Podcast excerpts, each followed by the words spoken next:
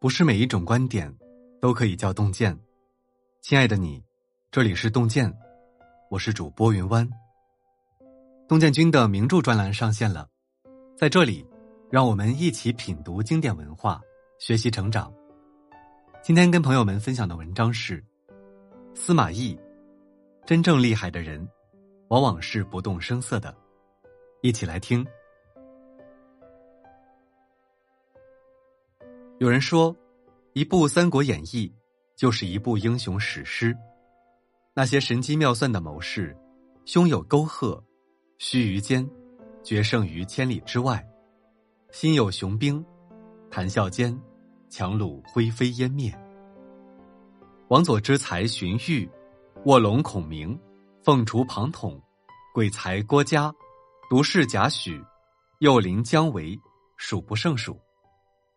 在这群英荟萃的英雄谱中，唯独有一人，才华、谋略、识人等无一独绝，而且被百般猜忌，一直在夹缝中求生存，却终结三国乱世，成了最大的赢家。他就是司马懿，外号种虎，即藏在石冢中的猛虎。一个“藏”字，成就了司马懿从一介儒生到天下一人的彪悍人生。鬼谷子有言：“天地之化，在高与深；圣人之道，在隐与匿。会藏，才是人生真正的大智慧。谋尽藏巧，抱朴守拙，先隐后等。”司马懿出生时，大汉王朝已行将就木。他虽少有奇节，博学洽文，但生逢乱世，想要学而优则仕。也并非易事。当时，身为司空的曹操求贤若渴，听闻司马懿学识过人，便派使者前来征辟。但让曹操没想到的是，素有治国平天下之心的司马懿，却选择了拒绝，理由是得了封闭，已经瘫痪在床了。二十三岁小伙得封闭，阅人无数的曹操自然不信，于是他暗中派出密探。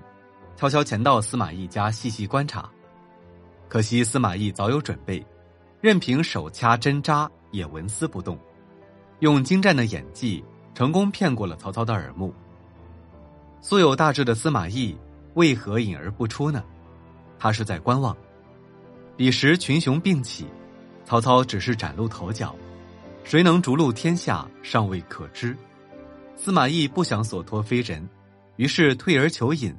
继续观望时局，司马懿这一隐就隐了七年。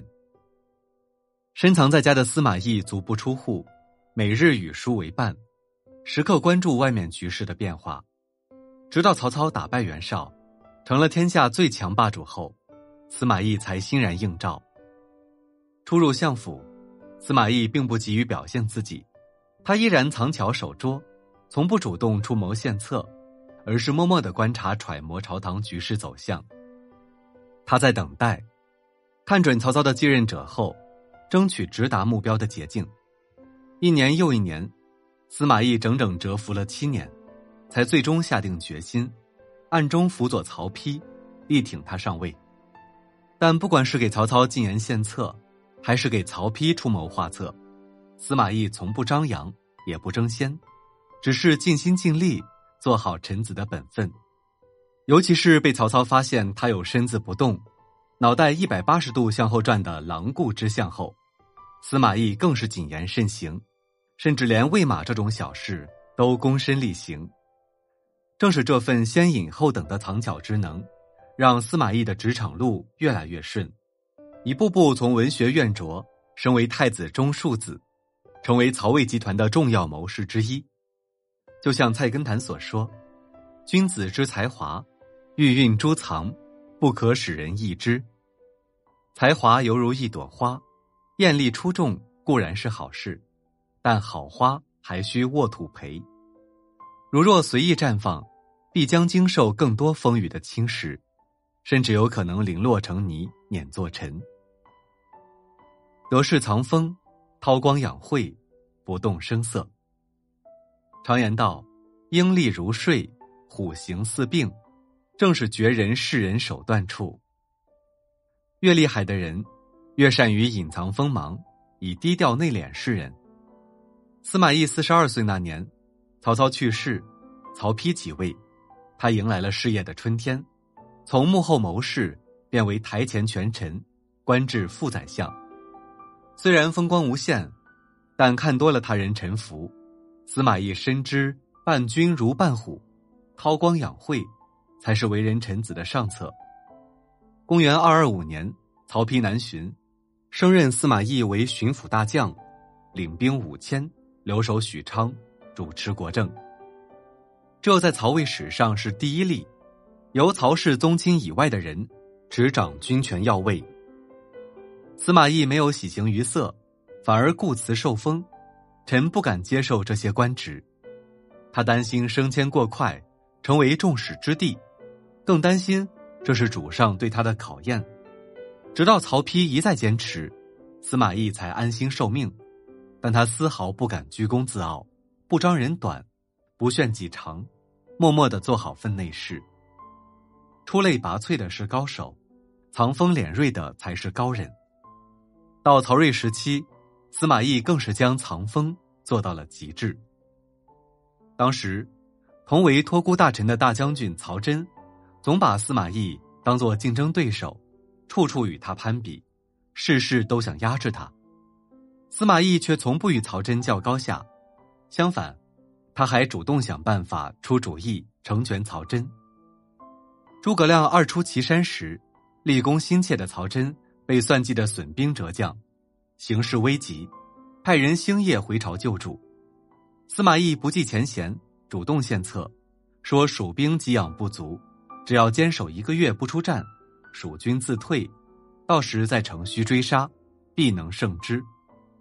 担心曹真冒进，司马懿又奏请曹睿下旨，告诫曹真，追赶蜀兵时，一定要观其虚实，不要深入敌方重地。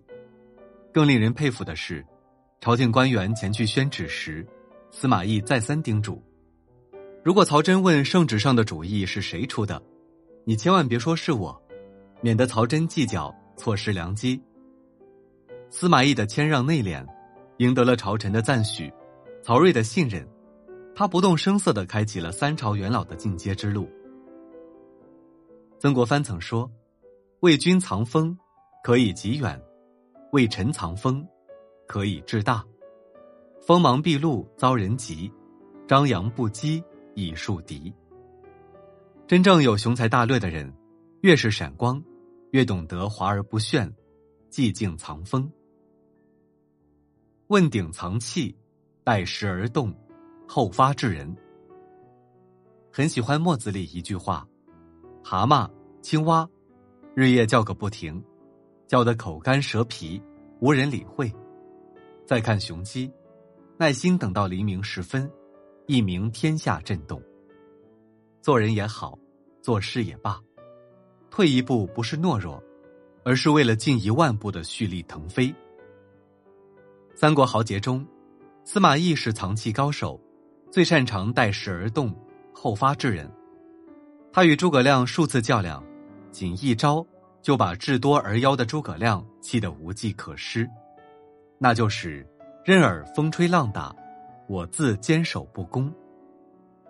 因为攻守之间向来是攻难易守，所以司马懿利用兵多优势藏器待时，等到诸葛亮久停粮尽，无功而返时。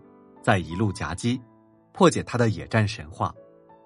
最终，五丈原之战，司马懿耗死诸葛亮，从此世间再无曹魏对手。他离年幼时治国平天下的梦想越来越近。然而，通往梦想的路，往往布满荆棘和险阻。公元二三九年，魏明帝曹睿离世，司马懿与曹爽一同受诏，辅佐八岁的幼主曹芳。曹爽是个权力欲极强的人，他利用尚书台首辅之便，大肆提拔亲信，想方设法削弱司马懿手中的权力，甚至明面上拜司马懿为太傅，实际是夺兵权。司马懿不是没有察觉，可惜人事任免大权在曹爽手中，明争只会让他自断手腕，还会危及家族安危。但历任四朝，经受过血雨腥风洗礼的司马懿，又怎会束手受擒？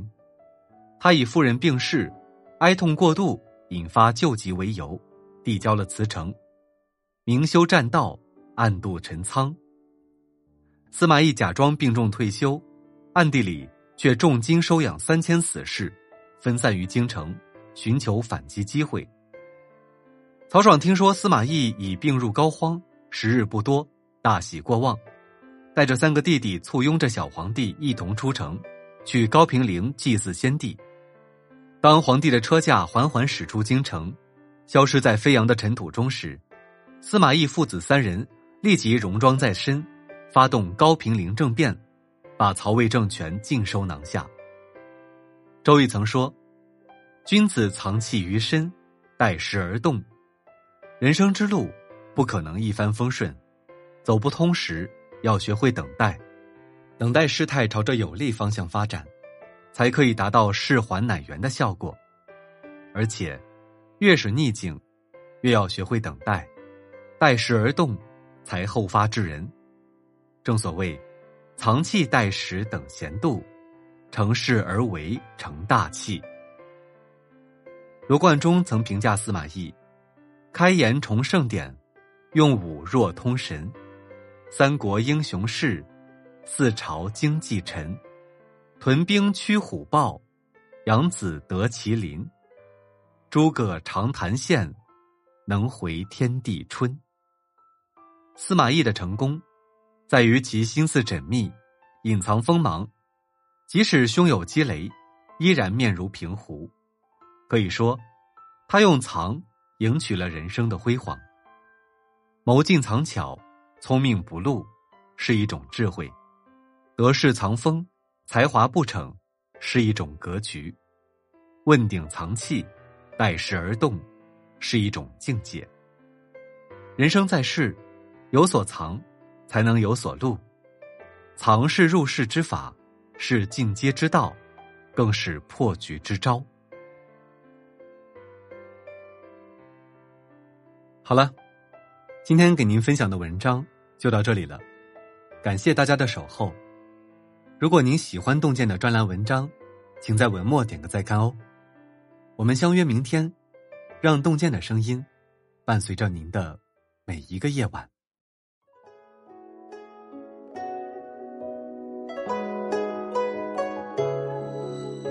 青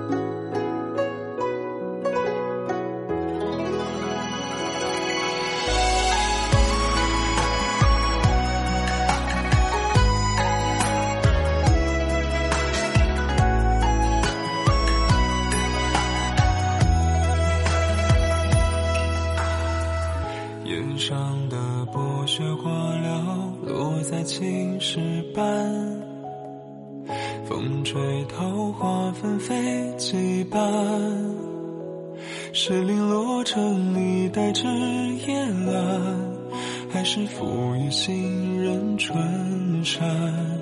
展颜黛玉，人间看一看。姑娘撑着纸伞，巷口有稚气熟悉的小摊。谁带着纸鸢，谁在抱怨春寒？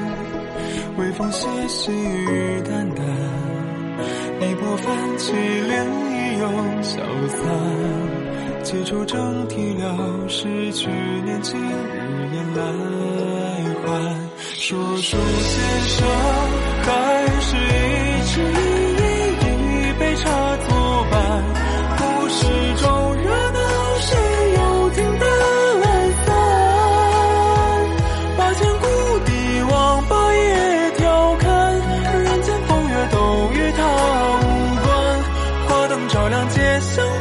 羡慕星河浩瀚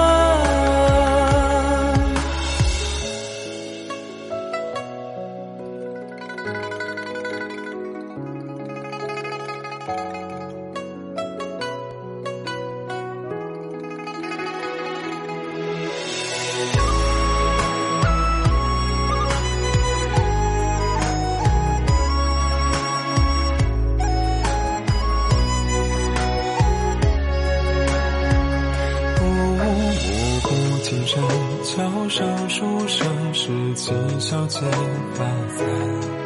谁红了脸颊，谁紧握手中沙。